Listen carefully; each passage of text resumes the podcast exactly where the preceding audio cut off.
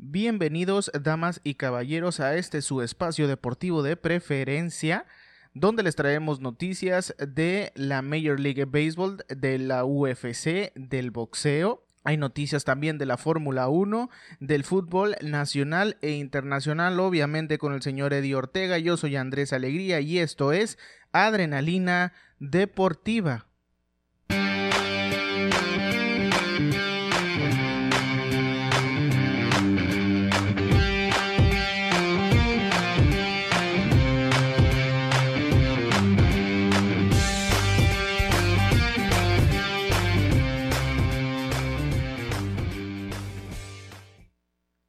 Así es muchachos, así iniciamos el programa, así comenzamos. Como la ven que el día de hoy hace su aparición triunfal el boxeo y la UFC. El señor Enrique Silva se puso las pilas ahí con, con, la UFC y el boxeo. Entonces vamos a tener noticias de estos dos grandes deportes, los deportes de los puños. Y para no hacerla más de cuento, para no hacer tanto show, vámonos rápidamente con estas noticias que están bastante buenas, que está bastante, bastante enriquecedor este mitote. Así que bueno, muchachos, vamos a iniciar eh, con el box y la UFC.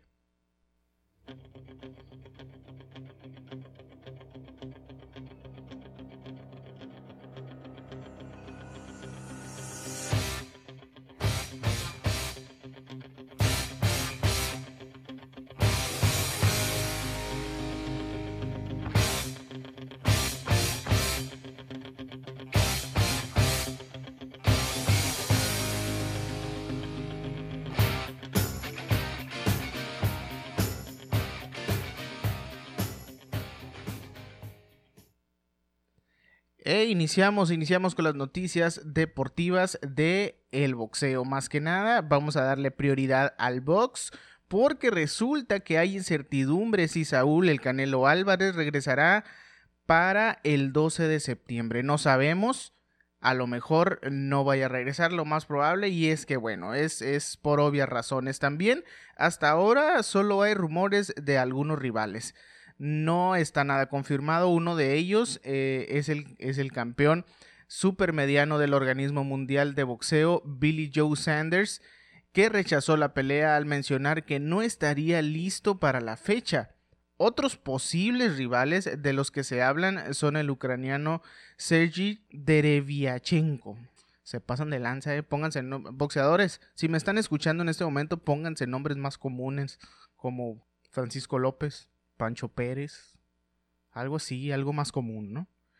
Eh, bueno, Dereviachenko es el peleador que se ha quedado corto en dos ocasiones tratando de coronarse en los medianos y bueno, Calum Smith, el supercampeón de la Asociación Mundial de los Supermedianos, es otro de los posibles adversarios del de Saúl el Canelo Álvarez. Una opción de menos riesgo es lo que plantea Eric Gómez, el presidente de la promotora Golden Boy que planea reunirse con el Canelo pronto para ponerle, para, bueno, realmente para proponerle, no para ponerle eh, un rival enfrente, bueno, tener una pelea de preparación en la fecha de septiembre, que sería sin público, obviamente. Saúl Álvarez es el actual campeón de las 168 y 160 libras de la, de la Asociación Mundial de Boxeo y el campeón lineal mediano de The Ring.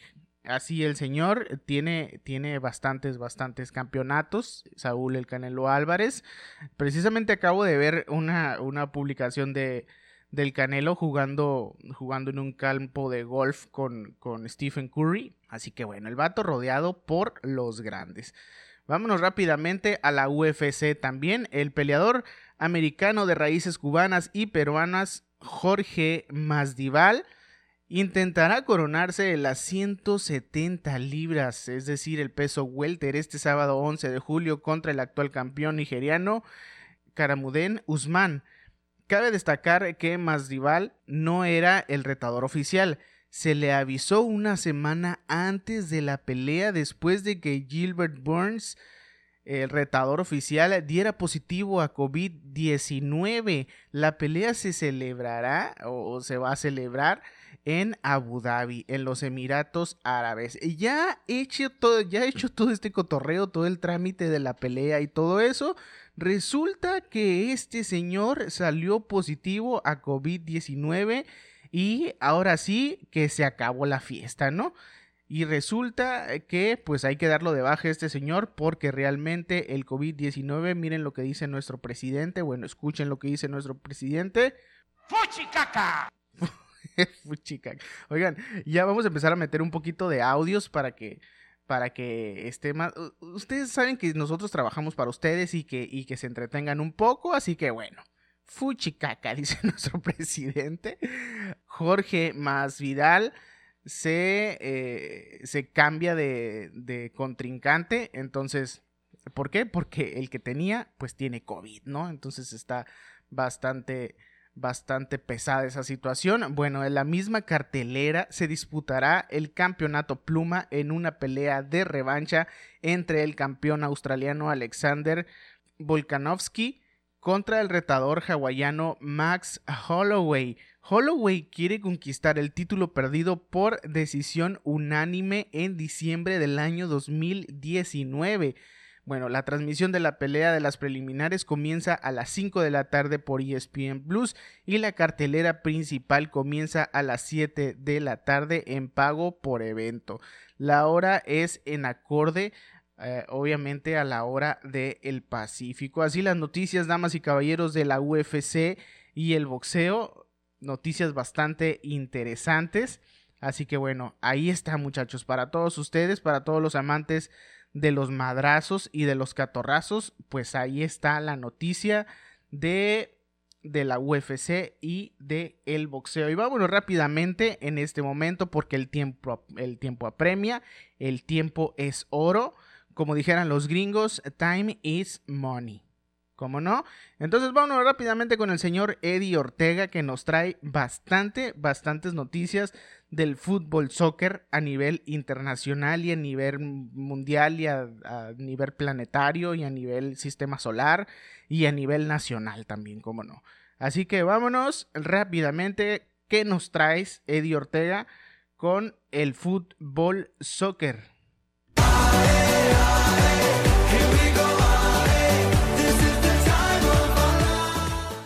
¿Qué tal, qué tal aficionados y aficionadas a este bello deporte que es el fútbol o soccer para los que nos escuchan desde Estados Unidos? Mi nombre es Eddie Ortega. Aquí las notas más destacadas y que ruede el balón. La UEFA tomó la decisión de que la vuelta de los octavos de la Champions League serán los estadios de cada equipo, mientras que en la Europa League los octavos de final del Inter, Getafe y Sevilla Roma se jugarán a partido único en Alemania.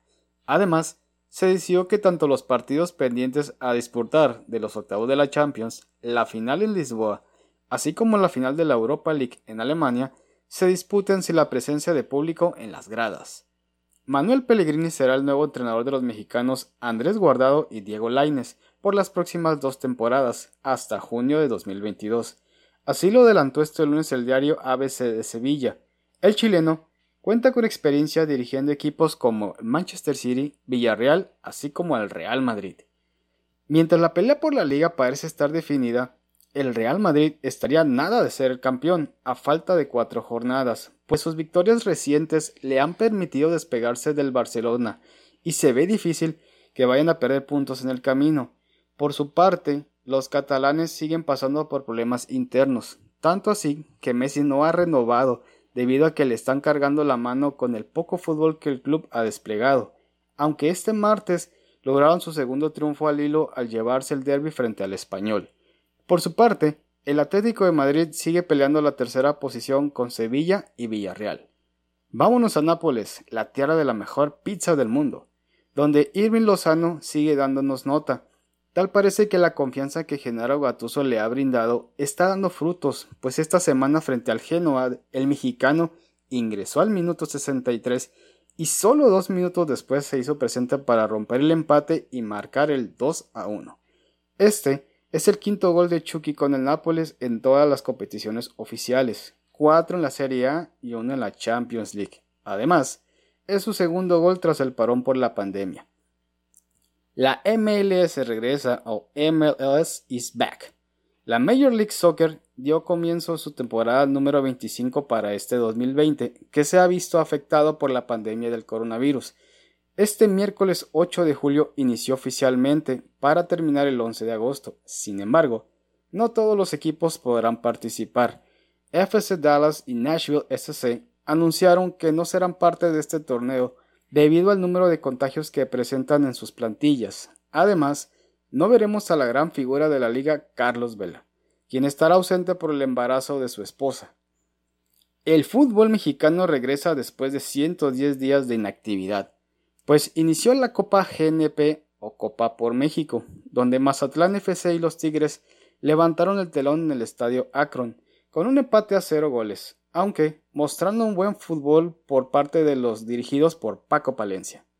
Después continuó el turno de América y Toluca, donde las poderosas Águilas se impusieron por 2 a 0 en el Estadio Olímpico Universitario, para finalizar con la actividad del día viernes. Para este fin de semana, el Guadalajara estableció su normalidad habitual tras vencer al Atlas en una nueva edición del Clásico Tapatío mientras que la máquina celeste del Cruz Azul dio una muestra del poderío que mantiene luego de golear 4 por 0, perdón, 4 por 1 a los Pumas. De vuelta, para este martes tuvimos el clásico capitalino Pumas contra América, donde nos hicieron daño y nos regalaron un amargo empate, mientras Atlas logró su primer triunfo sobre el Mazatlán por 1 a 0. Por cierto, en la Sultana del Norte ya pusieron sus ojos en el delantero de Pumas Juan Ignacio Dineno, estos Tigres sí que quieren armar un trabuco. Para el miércoles, el Cruz Azul que ha enrachado ganó por la mínima al Toluca con un gol del defensa paraguayo Juan Escobar. Mientras, los Tigres en un buen partido doblegaron a las Chivas de Guadalajara con dos llanas de Messier Guiñac. Con esto, al momento, los celestes y los felinos comandan los grupos como primeros. Hasta aquí las notas del fútbol alrededor del mundo. Seguimos en Adrenalina Deportiva, el podcast. Que estén bien. Así es, muchachos. Esas fueron las noticias del fútbol soccer del señor Eddie Ortega. Muchísimas gracias, señor Eddie Ortega, por aventarse este cotorreo. Pues resulta que, como ustedes lo pueden escuchar, este señor es totalmente americanista por la injundia que le puso a a su nota de El América. Entonces, pues ahí lo tienen. Lamentablemente mis Chivas no, no dieron un buen paso. Bueno, empezaron ganando, pero ya después valió gorro la fiesta, ¿no? Entonces, oigan, que Messi se vaya del Barcelona está bastante complicado, la verdad yo lo veo muy, muy difícil. A lo mejor, pues sí han tenido diferencias y todo eso, pero pues la verdad la veo muy, muy difícil. Yo no veo a Messi fuera del Barcelona, pero bueno. Vamos a ver cómo funcionan las cosas y mi poderosísimo Real Madrid cada vez más cerca de conquistar un campeonato más, que ya no sé ni cuántos llevamos porque somos una máquina de estar ganando. Y no, yo no he ido a Madrid ni nada de eso, para que no se preocupen, pero este yo desde la época de los Galácticos me eh, me enamoré de ese equipo y ahí está. Ahí está el cotorreo. Ahí está el cotorreo del fútbol, soccer nacional e internacional con el señor Eddie Ortega. Y vamos a continuar con más, con más deportes para todos ustedes, muchachos. Tenemos también Fórmula 1 que estuvo de no, de no mames.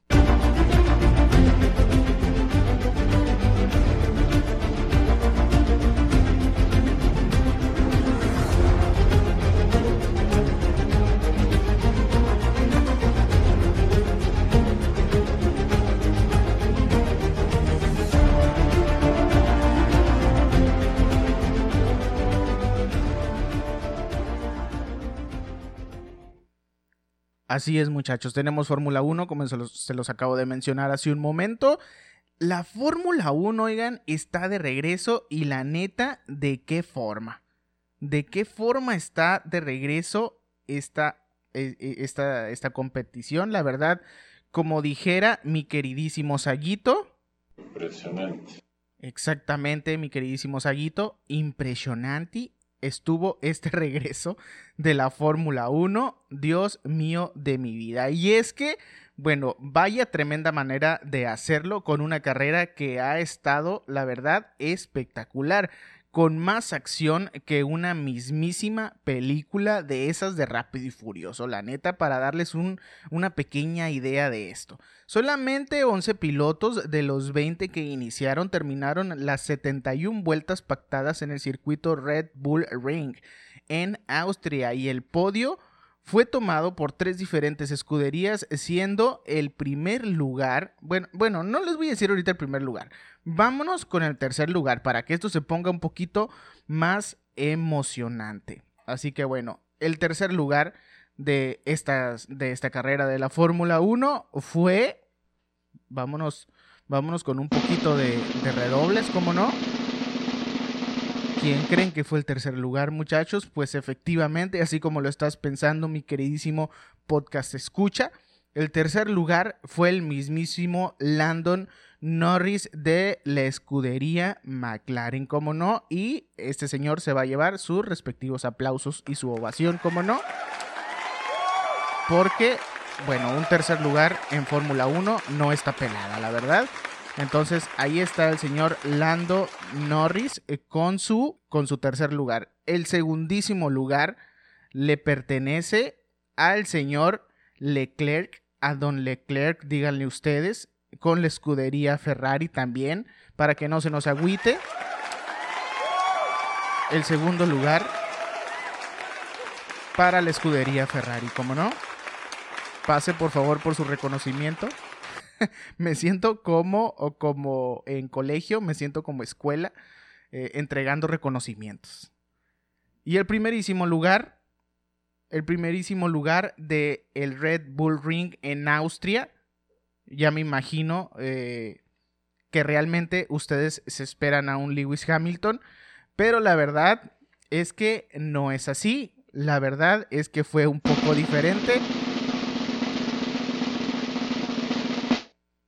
Y ahí les va. El primerísimo lugar le corresponde al señor, al señor Botas con Mercedes Benz. Aplausos para él, por favor.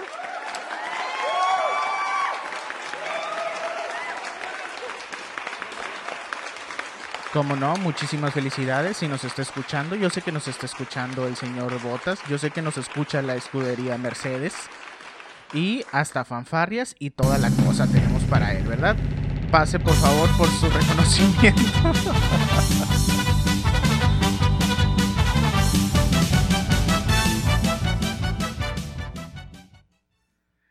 Así es, señoras y señores, así están los tres lugares, así estuvo la carrera. Primer lugar, les repito, el señor Bottas con Mercedes-Benz, el segundo lugar para Don Leclerc con la escudería Ferrari y el tercer lugar para el mismísimo Lando Norris con la escudería McLaren.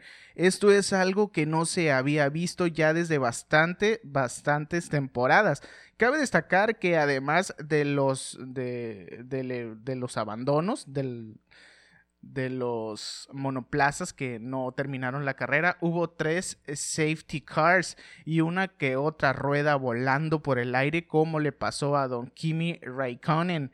Y para darles un buen resumen, vamos a empezar rápidamente por hablar de los equipos más destacados. ¿Cuáles fueron los equipos más destacados de esta carrera? Pues resulta que Mercedes Bottas ganó, eh, ganó la competencia en la clasificación del sábado y terminó por liderar una carrera perfecta. Supo manejar bien su ritmo de carrera y la presión después de los safety cars para subirse al podio reclamando el primer lugar. Se lleva un 10 de 10, la verdad, el señor Bottas. El campeón eh, Lewis Hamilton lo hizo bastante bien, pero terminó en cuarto lugar luego de dos penalizaciones. Si no hubieran sido por estas dos penalizaciones, estuviéramos viendo a un Lewis Hamilton, obviamente, en el podio como suele hacerlo.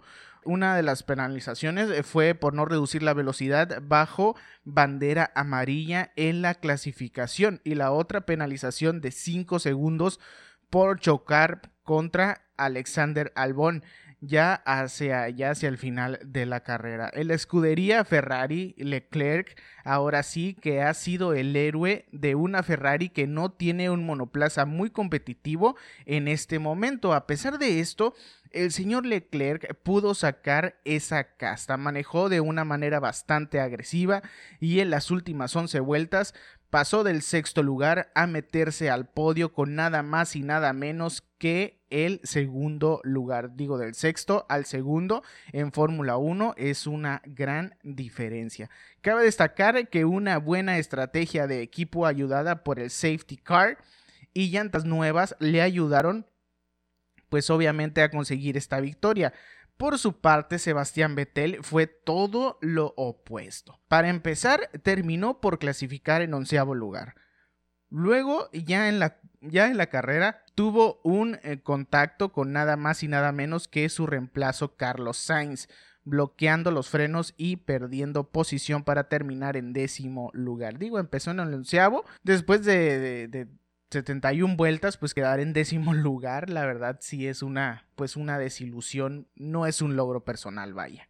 Entonces, eh, pues ahí queda Sebastián Vettel eh, dentro de la escudería McLaren. Lando Norris, otro de los héroes de este gran premio, consiguió su primer podio terminando en tercer lugar con un muy buen ritmo de carrera y parcialmente ayudado por la penalización de Hamilton el señor Carlos Sainz terminó en quinto lugar con también un muy buen ritmo de carrera, demostrando por qué se ha ganado su puesto en la escudería Ferrari. En general fue un buen fin de semana para McLaren, que puntuó con sus dos pilotos y que han demostrado un gran desarrollo. Así que eh, a grandes rasgos, así fue, así estuvo este cotorreo. Racing Point también el Racing Point se vio bastante competitivo este fin de semana, aunque por una mala estrategia se vio afectada por los safety cars. Solo le bastaron para que, bueno, nuestro compatriota Don Checo Pérez,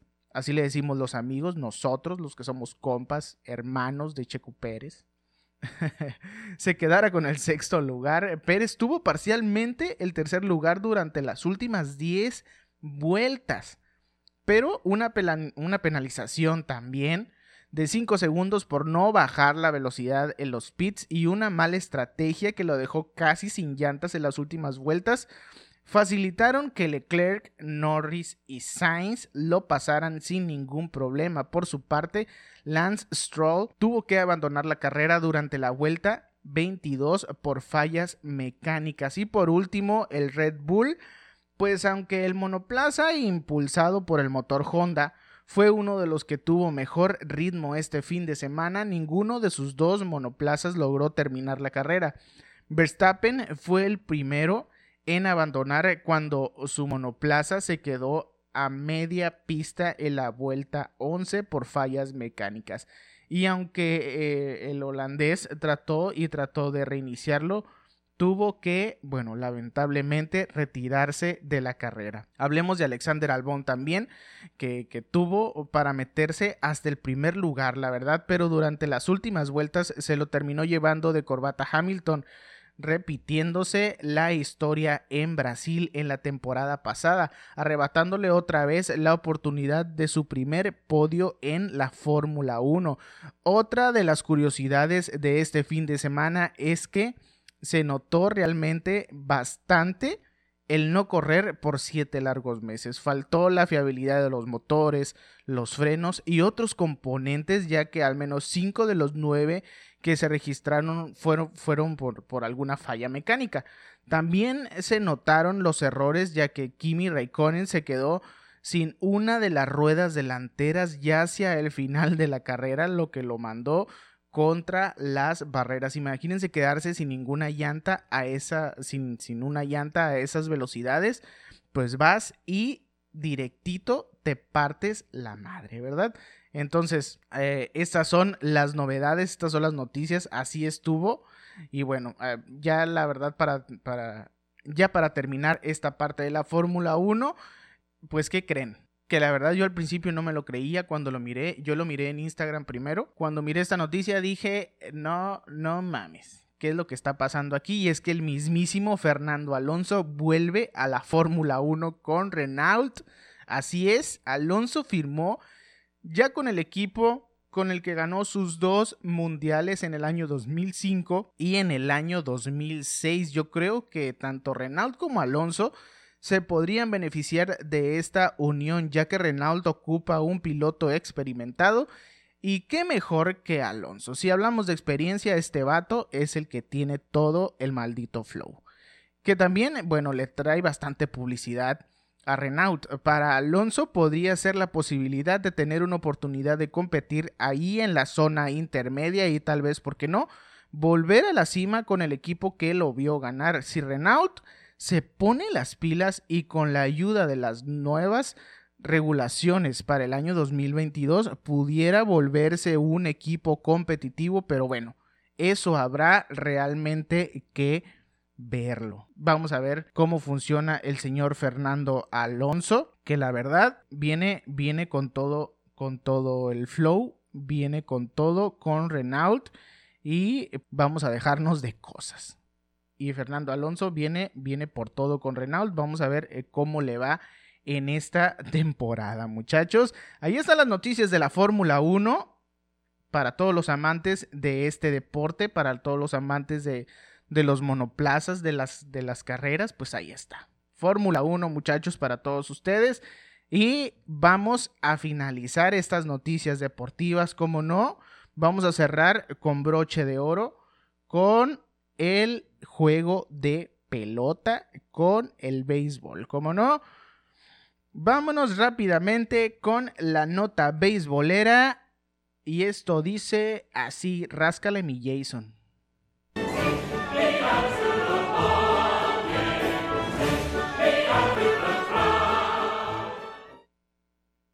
Me mama esa rola, la neta. Me mama esa rola. Si yo, eh, si en un estadio me ponen esa rola y yo ando enseñando hasta las chichis.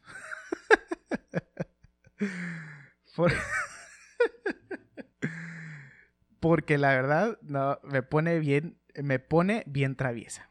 Ya, ya no voy a decir tanta estupidez. me, pone, me pone bien traviesa. ¡Fuchicaca! Exacta, exactamente, señor presidente. Ustedes no querrán ver eso, así que no me pongan esa rola, por favor, porque sí me pone mal. No, está muy chila la rola, está muy chila. Vámonos con las noticias de la Major League Baseball, muchachos. Y es que en esta semana, en estas semanas que van ya del mes de julio, algunos jugadores están decidiendo, la verdad, optar por retirarse de la temporada, algunos por motivos familiares y otros por no arriesgar a sus seres queridos a una infección. Recordemos que dentro de las reglas está la de, bueno, que los peloteros de alto riesgo pueden optar por no participar en la temporada y recibir su salario completo y tiempo de servicio.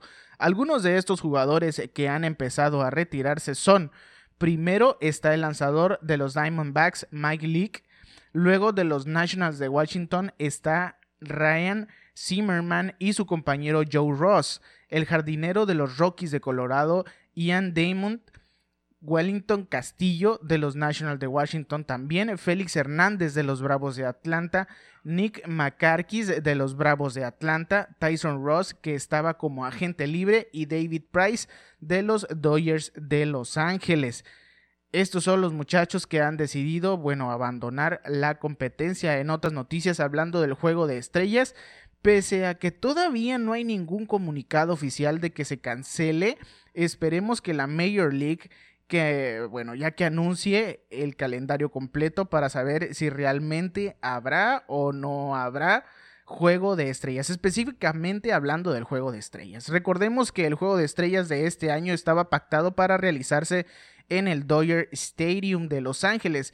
En dado caso de que se decida cancelar, se proyecta que se mueva para el año 2022 y ustedes van a decir, Andrés Alegría, te estás volviendo loco, ¿qué jodidos está pasando? ¿Y el 2021 qué? ¿Cómo está ese pedo ahí? Pues eh, realmente esto es debido a que el del año que viene ya está estipulado para realizarse en el estadio Sun Trust Park, casa de los Bravos de Atlanta. Así que el 2021 ya está, ya está, como quien dice, ya está apartado, pues. Entonces, si no se hace este año en el Dodger Stadium, se va a brincar para el 2022 y en el 2022 ya pudiéramos disfrutar en, en, en Los Ángeles este juego de estrellas. Pero vamos a ver cómo funcionan las situaciones. No han eh, tenido nada en concreto, entonces ahí está, ahí está la información eh, que posiblemente se haga o se posponga o, no, hay nada en concreto todavía sobre el Dodger Stadium y, y el juego de estrellas. La temporada 2020 ya tiene juegos de inauguración y calendario de temporada decidido en la página oficial de cada uno de los equipos. Eh, en, la página oficial de cada uno de los equipos está el calendario eh, ya estipulado para cada novena, para cada equipo. Para los juegos de inauguración el día 23 de julio se pactaron los encuentros de Yankees contra los actuales campeones, los nacionales de Washington, seguido a este, a este encuentro. Este el partido entre los gigantes de San Francisco y Los Ángeles Dodgers. Yo creo se me hace más llamativo ese encuentro. Los, gigantes de San Francisco contra el de los Dodgers. Ese yo sí me lo voy a reventar completito. El otro lo voy a ver. El de los Yankees contra los Nationals lo voy a ver en partes. Así se las digo de una vez. Vámonos a la Liga Mexicana de Béisbol.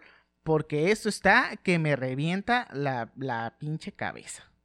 La verdad, eh, no lo puedo creer. No lo puedo creer pero la Liga Mexicana de Béisbol está cancelada en este momento, muchachos. Mentiroso, mentiroso. Señor José Ramón, no empiece con sus cosas. No estoy siendo mentiroso, la Liga Mexicana de Béisbol está cancelada en este momento.